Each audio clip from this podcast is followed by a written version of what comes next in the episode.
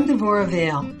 I'm a life and wellness coach and the host of this podcast.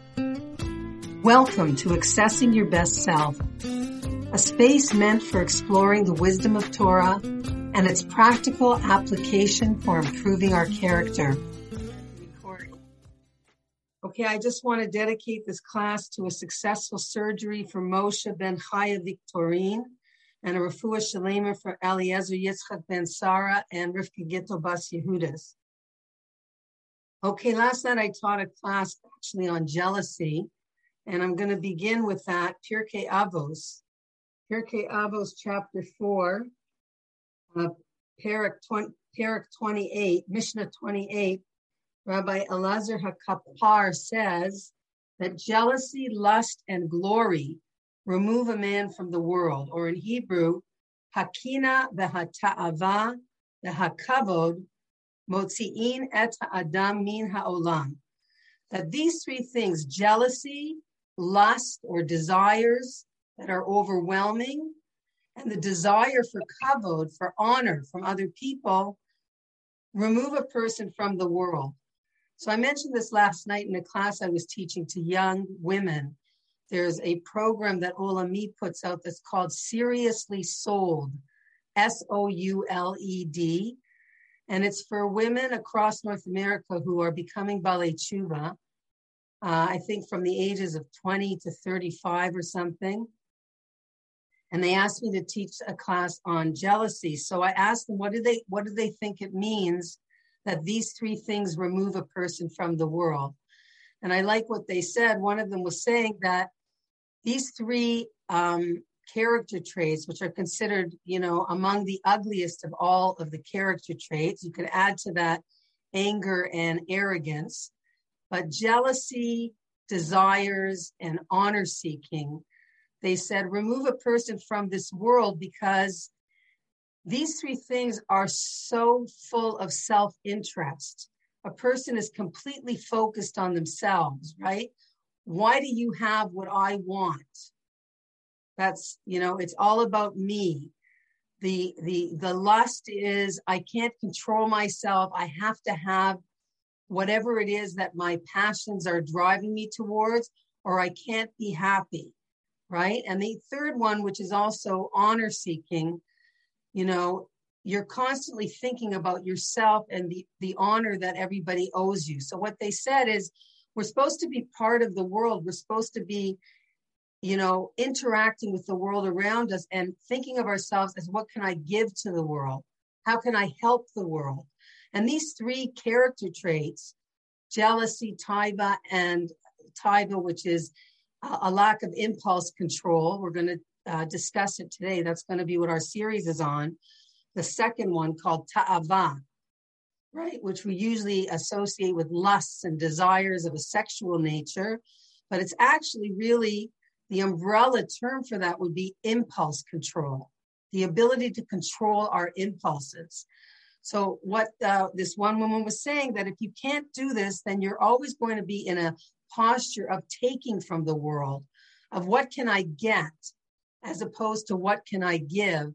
And that's why, in a sense, these three remove you from the world. They remove you from your place of seeing yourself as a giver, as bettering society. So everybody gets this idea, I hope. Um, so basically, they're all three totally self serving and self centered and show a lack of connection to other people in a healthy way. So in this series that we're going to be exploring, based on the teachings of Rebbetzin Dina Schoonmaker again, who we all love so much, and I'm simply a, a vessel to give over her teachings. Um, we're going to be focusing on the mida, the character trait of ta'ava, taiva, which has a very negative connotation in Jewish writings. But we're going to kind of give it a new face and understand it in a different way. Now, it's interesting. I was thinking, you know, in terms of the Parsha this week, we mentioned that we're in this period of Shovavim. Shovavim is the period beginning with the reading of Shemot, Shemos, right? The first Parsha in the book of Shemos, Exodus. And Shovavim takes us through the Parshiot until Mishpatim, right? The letters of Shovavim are the letters of each Parsha. Shemot, Va'era, um, the Shala. Okay, I'm not going to go through it. I can't think. Whatever. Trust me. Trust me on this. Okay. So the mem of Shovavim is this week's Parsha, which is Mishpatim. Now it's interesting that, you know, just looking quickly at Mishpatim, uh, first, no, first thing I want to say is this period of Shovavim is a time where we're told that we need to work on ourselves and specifically in the area of sexual purity. Now, of course, this relates more to men in certain ways in terms of them controlling their impulses in that area. But even in terms of women, this is a time period where a lot of women re go back and restudy the laws of uh, family purity, right? Taharat hamishpacha. And in general, it's a time of year when there's more of an emphasis on this idea of purity, of being in control of one's impulses, which of course the most animalistic of them all would involve the se- sexual part of mankind, right? Harnessing that, using it, channeling it for elevation, as opposed to allowing it to drag you down. I always like to say that the same word, kadosh, holiness, right? Which is the idea of separating oneself in order to elevate oneself from those things that drag us down. The same word, if you just change the vowels underneath it, spell the word kadesh, kadesha, right? Instead of kedusha, kadesha, which is a prostitute. Now she's also set aside, so to speak, for a specific purpose, just like kedusha is set, setting aside um, oneself away from certain things in order to elevate oneself. The Kadesh is set aside for a specific lowering of oneself. So Shovavim, this time period, is all about controlling one's impulses, specifically in that area. But interestingly, if we look at Parshas Mishpatim, which is it, it, it's just full of laws between man and man that are obviously directed at the human impulses, the negative human impulses, right? Just the very beginning, it begins with the law that, you know, if you own a slave, after six years, you have to let them go, right? In the seventh year, they have to become free. Now, we could imagine how hard that might be. You've got this wonderful slave, and all of a sudden, you just have to let them go. So you'd have to be able to control your desire right? Well, I own this slave. This slave is mine. They've been working in my house, you know, for six years now. I don't want to just let them go. I mean, that's how the parsha begins, but it gets into all kinds of things. You know, for example, um, anyone who lies with an animal, okay, should be put to death. So that's a clear uh, impulse control in a very, uh, you know, low place. You can't permit a sorceress to live. There's all these um, laws that are telling human beings that even if you may want to do something, you're going to have to work against your impulses. How about this one? You shall not taunt or oppress a stranger, for you were strangers in the land of Egypt. You shall not cause pain to a widow or an orphan, right? In other words, we have a certain impulse to lord over those weaker and helpless in our community that would be a natural uh, impulse. And God is telling us you have to fight against these impulses, right? Anyway, it goes on and on, even in terms of bribery, right? Don't take a bribe because bribery is going to blind the eyes of the wise.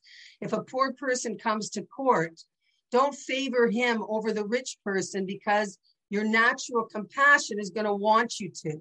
You still have to judge fairly. So there's all kinds of ways. Don't accept a false report. Okay? Don't follow the majority for evil. And if you encounter your enemy, right, who's got his donkey that's crouching under a burden, you should surely help him. Well, isn't that going against your impulses? I don't want to help him. He's my enemy. Why would I want to help him? So the entire Parsha Mishpatim is basically addressing the idea that human beings have to constantly fight against what might be their natural impulse, their natural taiva, and work to develop and elevate themselves by recognizing how we have them and, you know, engaging in the battle not to give in to them. So that's what we're going to talk about in the next little while. And we're actually going to go back to the elements that we talked about. All of you are um, masters and experts at the four elements, but that's actually how Dina Schoonmaker be, begins this class on Taiva, because what she does is she shows how, depending on which element is primary or dominant in your personality, and of course, we all have all four of them earth, water, wind, and fire she shows how this ta'ava, these impulses, affect the four elements in different ways. Okay, and that's what we're going to get to. But just before we do that, just a quick review of the elements so we're all clear on what they are. And again, so what is taiva? Taiva basically means impulse control. When you make a decision based on emotion or a craving, anybody else wants to put their um, cameras on, I'd love to see more faces. Anyway, okay, you shy people. But I have some beautiful faces here, so I'm going to focus on them. Okay, because then I'll know if I said something funny and you're actually laughing. Okay. Anyway, so what else is tied? But why is it so important to control our emotions, to control our cravings? Because what happens is when we're in control, it frees up energy for good things. And we're able to overcome things that drain us and confuse us. And the result of being able to have, have better impulse control is the ability to feel lighter and more energetic, not guilty and weighed down. Okay, we're going to talk about how that it, how that works. So we all know there's four elements of creation, earth, water, wind, and fire.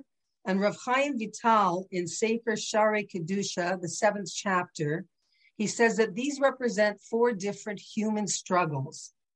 Fire is hot.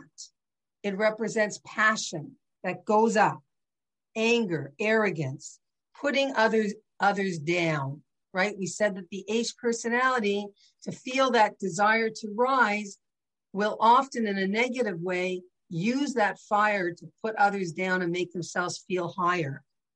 Okay? Um, and the antidote to a fiery personality is sablanut, patience, and anava, humility. Okay, then we have the mayim person. So mayim, water, always represents pleasures. And we know that water spreads out, right? If you leave water, it'll just spread. If there's no shore, if there's no boundary, it will just spread. It will just, right? It's, it's a miracle that the water in Florida, where Marlene is, the waves come up onto the shore and then they go back because there's actually a, a, talking about it in the Torah that if God didn't say go back, it would just naturally over overrun the entire world. The world is mostly made up of water. We're mostly made up of water. These are our emotions, and there's no boundaries. And this is also represents pleasure, right? There's no boundaries to the pleasures that a person wants. And um, and unless we make boundaries, um, we're in danger, right? We we eat one piece of chocolate, and of course we want more we buy one pair of shoes and we say, well, what the heck? I might as well buy that other pair of shoes too. I like those ones too, whether we need them or not, right? And women, of course, men will never understand this, right? Why do you have 20 pairs of shoes in your closet and you said you don't have anything to wear? What are you talking about? They don't get it. You know, I need something for this outfit. Come on. You know, I think there was a comedian who did a whole thing on women's shoes. Did you see that one? How there's like 25 names for women's shoes, and men basically have black, brown, tie up, or you know, um, what what are the other ones? uh, slip-ons, you know, and that's about it. That's all their choices, right? Anyway, maybe they're getting a few more now, but but um, not like women. Hey, ruach is speech, right? We said speech. If you remember back to our class, Migdal Bavel, the Tower of Babel, where they all got together with their speech and made this tower. And of course, that is wind. And the negative of that is lashon hara, lying, exaggerating, idle talk. Okay. And the last one is earth, afar, which the negative of afar is earthiness. It's, you know, a lack of zrizut, a lack of alacrity, slows us down, makes us heavy. We don't feel like doing anything. Suzanne's on her treadmill, I think. So, you know, she's fighting the earth element and getting up and going, putting on her workout clothes. See, that's how you do it with movement. Remember, we said that. So, and it also, uh, afar is, of course, sadness, laziness, depression, despair. And, you know, we know even from modern psychology that one of the ways to combat this is to move, right? Is to get those healthy endorphins pumping through our body, to get up and dance, to get up and move. And when you shake up the body externally, it has an effect on the emotions, on the internal self. So the Rambam in Hilchos Deos asks the question, which one are you? Which personality are you? So the average Aish person struggles with wanting to grow. And the way they do that is they burn out the levels underneath them in order to rise above. So there's two ways to burn the level beneath you, right? You've been doing something, you decide you want to change your behavior and you want to make that other behavior disappear. So you begin to practice the new behavior and that one is burned away, so to speak. But of course, we know that another way that that ang- that Aish people do this is possibly by yelling at the people around them so that I can feel that I'm rising to a new level, right? I'm better than you. Why can't you be more like me? What's wrong with you? And this is a way, right, that that we can have this sort of counterfeit growth. Now listen, Aish people are sincere and motivated and willing to work hard but they can spend a lot of time being dissatisfied with things. And not, sliced tiger nuts and sliced bread. Sorry, I didn't uh, mute. Mute yourselves if you didn't, and I'm just going to mute everybody. Okay, so um, so Aish people can spend a lot of time being dissatisfied with things not being the way that they want, and women are very inclined towards this um, Dina Schoonmaker gives a cute thing that, she, you know, a woman who sits down with a coffee after her husband leaves for work that morning and she reads an article about 10 things that a good married couple do. And while she's reading it, of course, she's thinking, oh, we don't do that. We don't do that. We don't do that. And then she concludes by the end of the article, you know, we have a lousy marriage. We don't do any of these things. And, you know, women can tend to be very extreme, right? They'll read something, they'll get inspired by something, and all of a sudden nothing is good or it's no good. So, you know, she says her husband walks in after a, you know, a day of work and she's got this thing posted up on the fridge about what good, you know, what a good marriage is and what good couples do. Because, you know, all day she's been thinking about how, you know, we're not, we're not what we should be, even though the, you know, before she read this article, everything was fine. So, you know, it doesn't have to be your marriage, it could be your figure or your salary. We have a new standard in whatever area it is, and all of a sudden we become unhappy with the present reality. So, this is the difficulty of being an Aish personality. Dina says a lot of women are Aish personalities. So they have a lot of energy and motivation, but they're sometimes lacking the satisfaction of what they've already accomplished or created. And they always want more.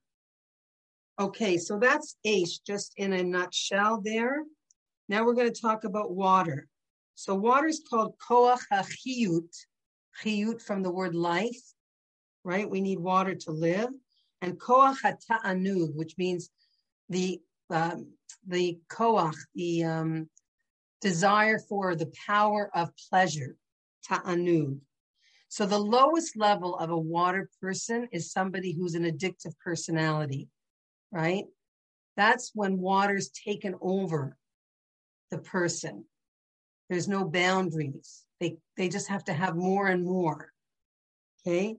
The highest level of a water person, and of course, it's a spectrum, it's a continuum, right? We're talking about the two extremes here.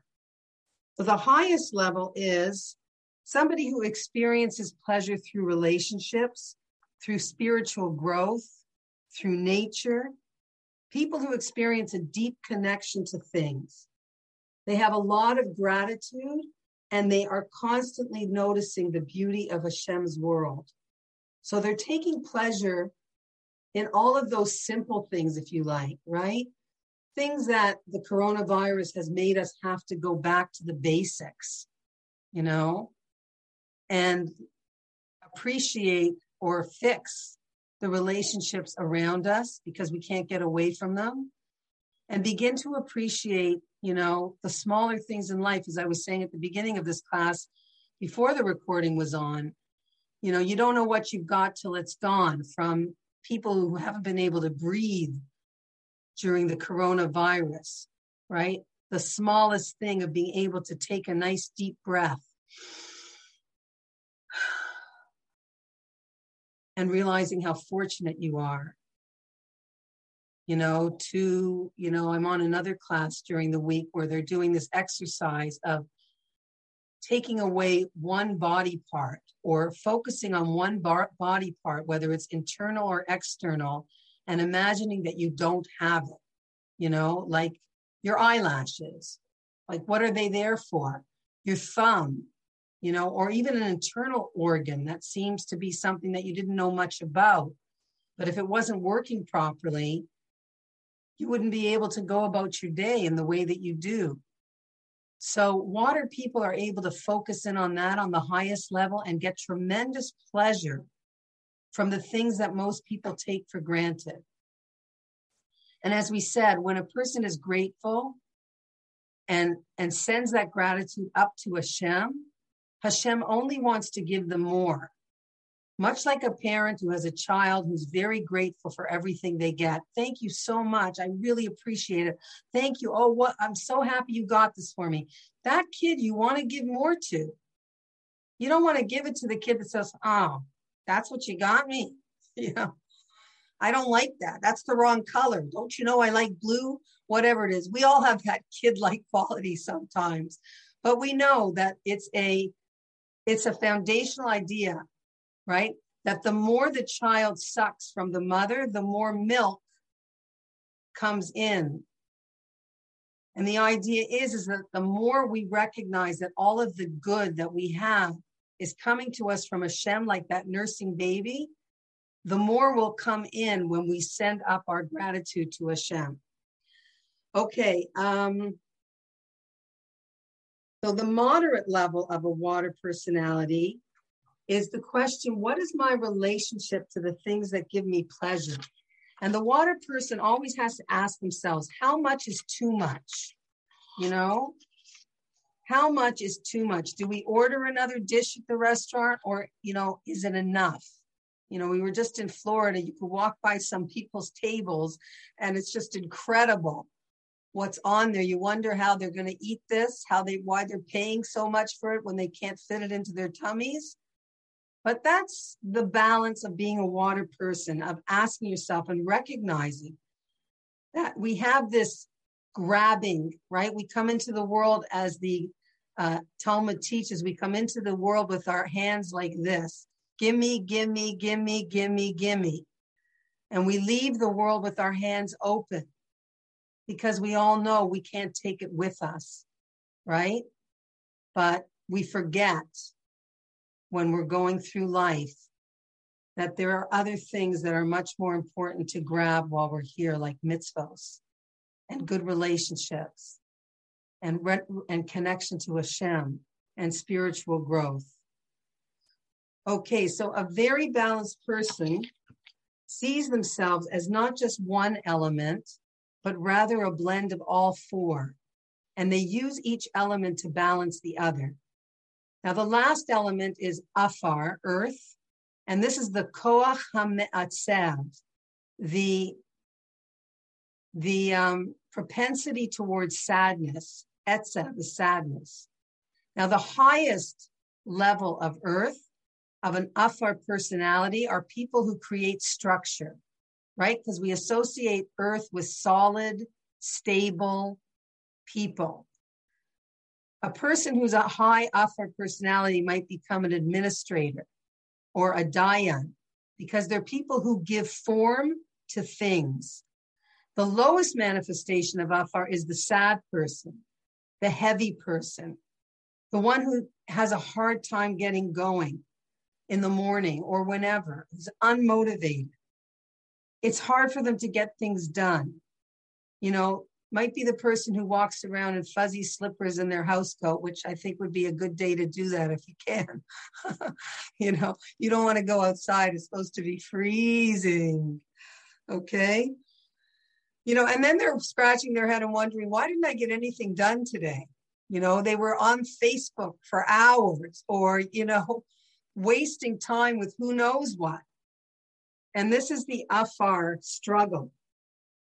Now, of course, some of this is chomer, right? It's the way that we're made. Some people just have a harder time getting going. But the average Afar person suffers with the need for structure and predictability. So an Afar person can have a really hard time being flexible. You know, when COVID comes and you not need to be more flexible and you don't know whether you're going to be able to travel in a month, or you don't know if you're going to be able to make that wedding with more than 10 people, right? And you don't know if school is going to be open tomorrow and whether you're going to have a paycheck next week. So this is very difficult for the Afar personality who likes stability and predictability and structure. Okay? But like every other um, element, right, we are trying to not be extreme. We're trying to walk the middle path, which is what the Rambam says is how a person measures whether they're developing their character traits. Not to be too extreme on either side, not too stingy and not too generous, right? not too um, well, not too easily angered, obviously. That one he says we have to go to the opposite extreme with anger. But in general, with all the different character traits, we want to try and walk the middle path. Okay? And that, of course, the elements in our character traits interact with each other. So, um, so we don't want to become too extreme. So an example that Dina gives is, you know, you're able to go and visit your grandchildren, even though you don't like the way your daughter-in-law makes chillent and you don't like the bed that you're sleeping in over there, right? So, you know, the Afar personality might say, forget it, I'm not going, it's not the way I like it, it's not, I'm not comfortable there, I'm not this, but you overcome that, right? Here we go with the impulse control for the sake of relationship right? For the sake of relationship. So the um, movement oriented person, the wind person, may be gifted with a lot of versatility, a lot of flexibility. They'll do very well in new situations. But the thing that the Ruach person might struggle with is this need for change, constant change, never sort of being able, you know, you can imagine the wind, right? blowing things everywhere. The wind person, we talked about it in terms of speech, but another aspect of wind is that they're never they're never feeling settled. They always want something, you know, new, a need for change. Let's move again. Let's sell our house. Let's move to Israel. You know, life is getting stale. We gotta, we gotta keep moving. So Hashem puts people together with people that are very different than them. And he does this purposefully in order for us to try and balance ourselves and to, you know, develop and find balance in those elements. You know, there's an idea called imago therapy, which is about a couples therapy. And the idea is that the person you marry comes to unfreeze.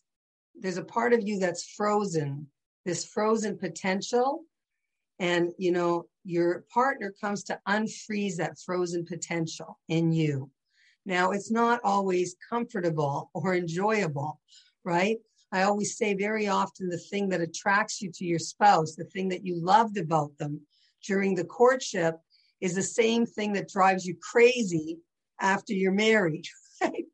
So that thing that you know really like, and a lot of times we marry somebody who we don't have that, we don't have that character trait. So we want it. And the way we get it is by marrying the person who has it. But of course, it's the same thing that causes friction and, and problem because we don't have it, even though we might admire it from a distance.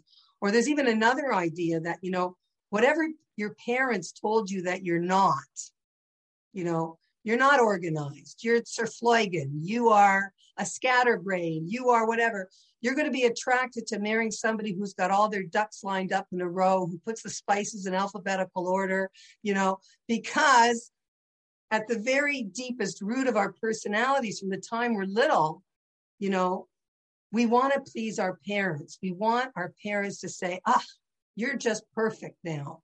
And obviously, this is a sublimation of the fact that our parents represent God, right? Our parents really ultimately represent Hashem, the ultimate parent who we want to say, look at me, I'm perfect, you know, I'm scatterbrained, but I married somebody who isn't. So that's almost like I'm not, right? So that's another way that we choose our spouses subconsciously.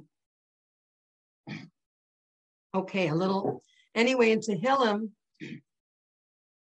um, oh, I didn't write down the whole thing here, but there's an idea in Tehillim. I wish I could find the pasuk that Dina quotes a lot, which is basically that God puts people together in a house and sort of handcuffs them. The word there in that pasuk is that they're handcuffed.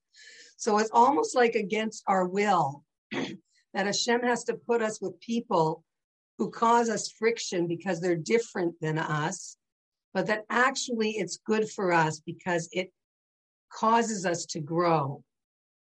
I remember, just to be very transparent, I remember at the beginning of our marriage, my husband and I went to a rabbi to discuss certain issues.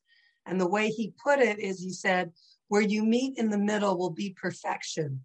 Okay. So, you know, but to get to that middle, right? When you're like so different is a lot of work. But that middle is that middle path that each one of us individually have to struggle and get to. So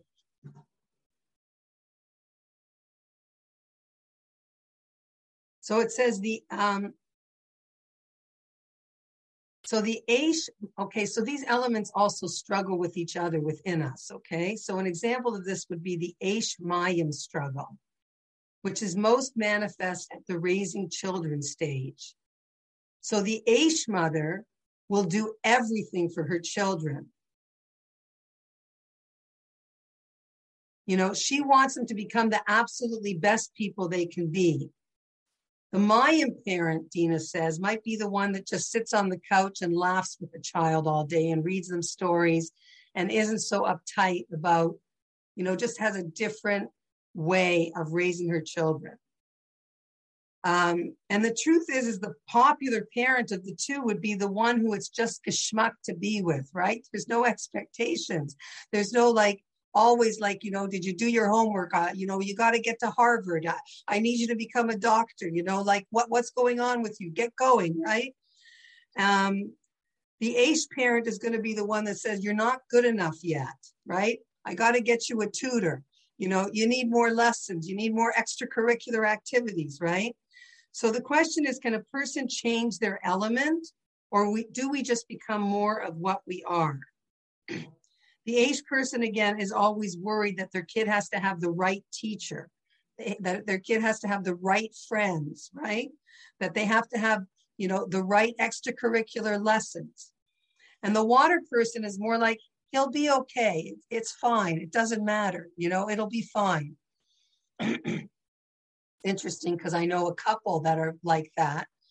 The brother is Mayim, uh, the father, and he's much more laid back and relaxed.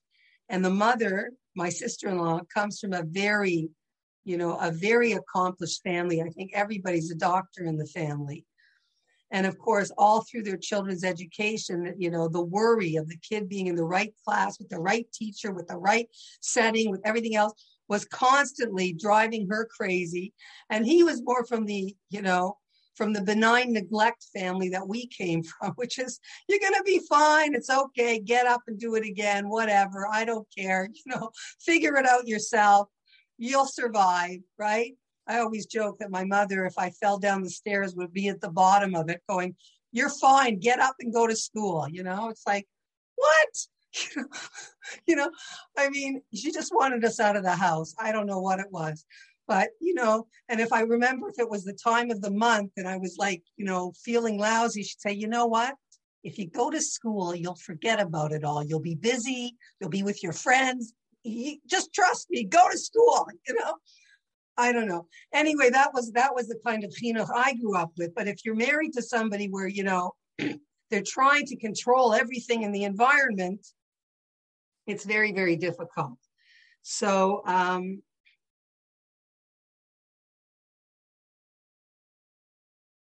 And, you know, even in terms of being married, you know, the differences between being married an Aish person and a water person, right? So it says, um, You know, let's say you're on vacation with your husband and you're a water person and he's an Aish person. No, you're an Aish person and he's a water person. so if you're an Aish person, you're going to want to go everywhere and do everything, right? On that on that vacation, you know, let's go, let's do new things, and uh, let's go to the caves today. Let's go try Indian cuisine. And the husband saying, "Listen, I just want to sit in a chair and relax." You know, my husband and I once went skiing.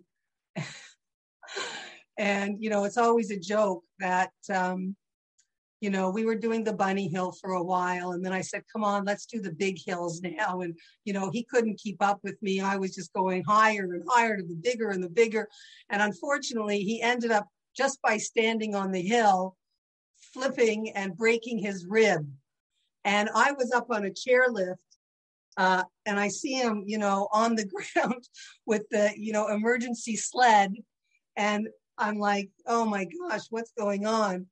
And uh, anyway, my husband's joke is I have to break a rib in order to be able to relax on a vacation. You know, like that's the only way you're going to let me relax. Okay, so there's a little bit of a. so I struggle with people who are different with me, but they're there to balance us.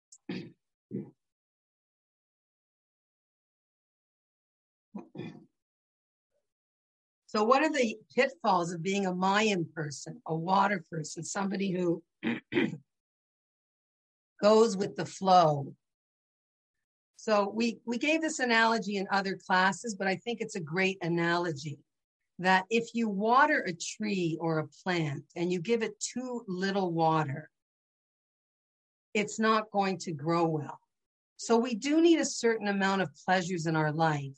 And each person has to figure out what is too little for them and what might be too much. Because if you water a tree and you give it too much water, you also impede its growth. It's such a good analogy of finding the right balance. Or let's say you give that tree the wrong kind of water, right? You by mistake pour bleach into the tree instead of water. So even when it comes to the pleasures that we choose, we want to choose obviously permitted pleasures that the Torah outlines. God wants us to have pleasure. We need pleasure for spiritual growth. And there are people who deny themselves pleasure in the in the um, you know uh, in a way that's almost spiritually ostentatious. I like to say You know, look how pious I am. Look how I don't need all that material stuff you need, you know? But there's a certain um, bitterness. So as um, as Dina Schoonmaker says, some people don't forgive themselves pleasure, right? And this is the too little water. This can be a detriment to spiritual growth. You know, it's a certain character trait of not seeing your own needs as important or necessary, denying yourself, right? I'm sure a lot of us grew up with that. You know, you don't need that. You don't have to have that. That's an extra. That's a fringe benefit. Don't waste your money on that.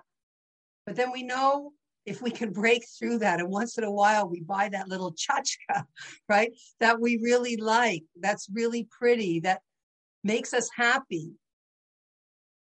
And it's not necessary. I could live without it, but it gives us a certain joy. Then, you know, we should get it and we should buy it. Because if that's what you need, and again, everybody has to be realistic with who they are. If you grew up with a certain kind of opulence, with an, a, a certain material well being, and you go to a rabbi, let's say, and you're living a kollel life, and you say, you know, I don't want to be so different from all the other kollel couples who are living very frugally, but I, I'm a Reichman. I grew up in a certain way. You know, so the, the rabbi would say, listen, for you, you need a decent couch. You know, you need a nice couch. You can't live on a couch with rips in it or stains on it. You have to be honest with where you came from, and that will sometimes determine what you need. Or sometimes, you know, you were denied so much that you over overcompensate by needing more than the average person. Or maybe that is what you need. Or the opposite. You could have grown up with a lot and having much less than you had growing up doesn't bother you at all because you know that you've traded that for something that's much more meaningful for you right so you don't feel like you're you're losing or missing out anyway it's all very interesting so Batya Gallant in her book stages of spiritual growth um, addresses this idea of doing chesed for yourself self-care which is this idea of water Rav Tzadok says there's three levels of chesed doing chesed for yourself, doing for others. And the third level is where your self nurturance and your nurturance of others merge together in the right balance. Many women, many from women, religious women, and women in general, I think it's a Jewish, you know, Jewish mama syndrome, right? They'll skip the first stage of doing chesed for themselves. I mean, I think we've gotten over this a lot in this generation. If anything, we say this is a narcissistic generation. I always put myself first. I always make sure that I've got what I need. We, uh, you know, we we tend to give too much water as a generation to dest- that destroys the plant. But still, there is a type of personality uh, you know, who's always skipping that first stage of doing chesed for themselves. And, you know, that idea of don't be a shmata, you know, um, but really it's not about being a shmata. You know, doing chesed for others is not being a shmata. The shmata comes when you don't do any chesed for yourself first, right? It's like you've got to put on your oxygen mask first, as they say in the airplane, before you can put on everybody else's. So there's always that balance of making sure, you know, some women will would eat dinner before their kids come home, or they'd make sure to, you know, relax before their kids came home, so that they could be the very best that they could be. Um, so the problem with that is inherently that your giving is going to be tainted if you're not giving to yourself first. Because when you give to others and you don't give to yourself, your giving can have a certain level of condescension. You know, I'm giving to you because you're obviously needy and you need something, not like me. You know, I don't need anything. In other words, you know, there's a certain condescension even when you're doing chesed. Coming from a place of, you know, mixed emotions, certain resentments. I don't need this, but obviously you do.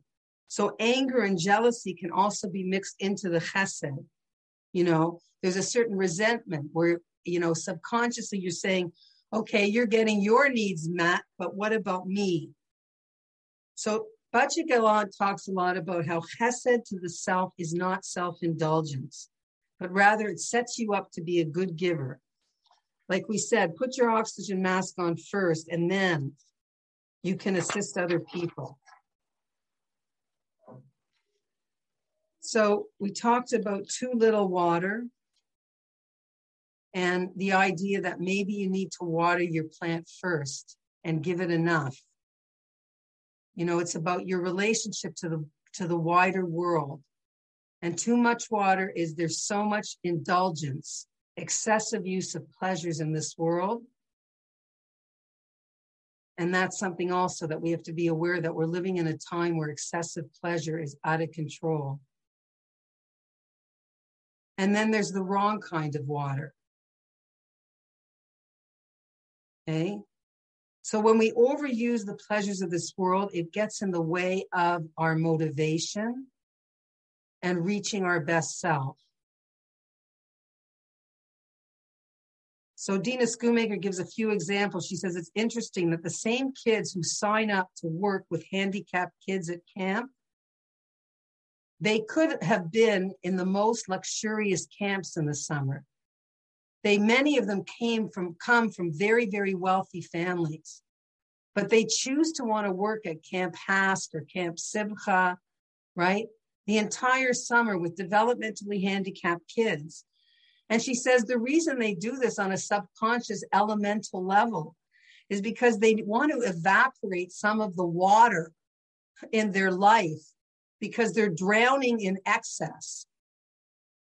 These kids want to work hard. They want to schlep around these handicapped kids instead of where they could be lounging on the beach and being in motor, you know, being a horseback riding and uh, traveling the world on some of these expensive, expensive summer camps.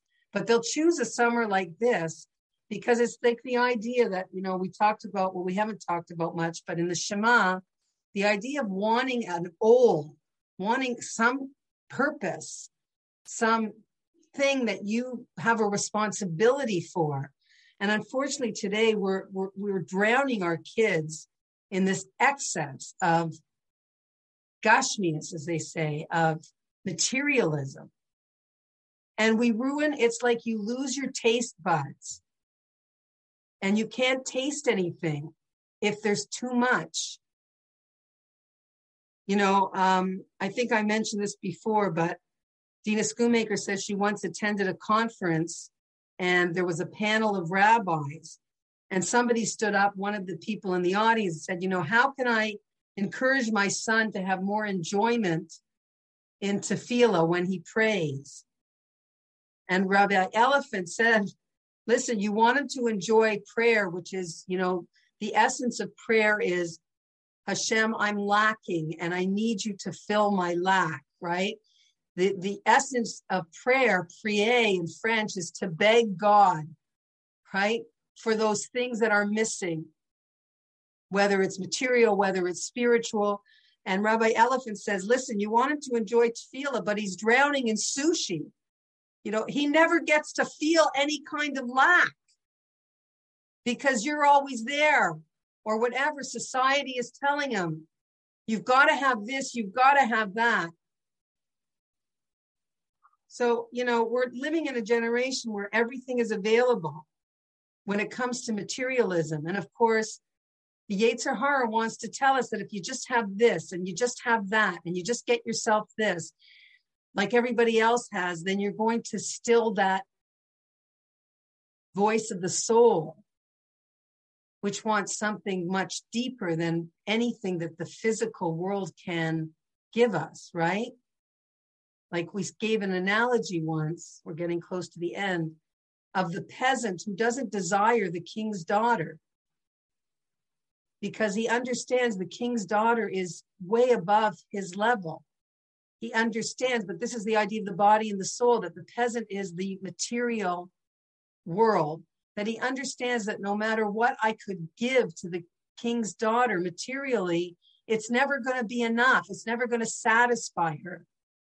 So too, we can give the soul all the material pleasures of this world, but the soul never gets satisfied with those things.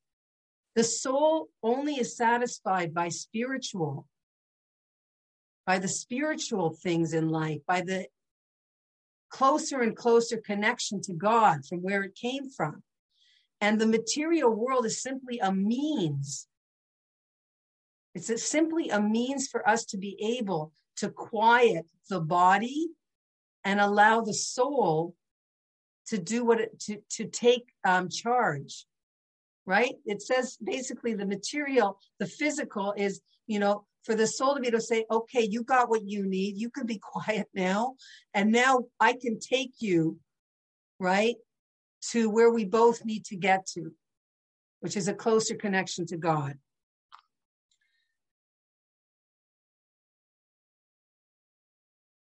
So, you know, the other thing is we talked about the wrong kind of water. Water, watering a plant with bleach that will kill it. So there's certain pleasures that are not conducive to my growth. For example, addictive sub- substances, technology use, right?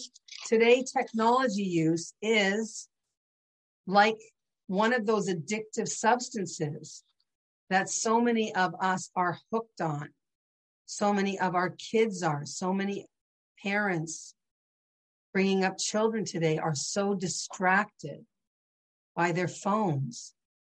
You know, I recently advised somebody whose kids were fighting all the time, like fighting, fighting, fighting. You know, I said, you know, what about putting your phone away from four to eight? Start with that. As soon as they come home from school, putting it away in a cupboard, locking it if you have to, and letting your kids know they are the only focus because maybe they're fighting because that's how they get your attention. That's how they get you off your phone, which you're totally absorbed in. Totally. But this is the kind of water, this pleasure that we get from pressing buttons and having an immediate, I think we get an immediate dopamine boost or something, right? When we hear those dings and we hear those rings, it's like video games was when we were kids, right? You couldn't get off of them because we're wired to want that stimulation. And isn't it so much easier than having to pay attention to a bunch of rotten kids around you? You know, it's such a great way to disappear, God forbid, rotten, but you know, needy kids. It's so much easier to disappear into that. So the wrong type of pleasure, pleasure, you know, um, when you're busy checking your messages all the time, do you actually feel refreshed after this? They did a study and not one person said yes. So again, it could be that one person's excess is another person's normal. And, you know, we have to recognize that we all have things that drag us down and take us away from what we could be better doing with our time.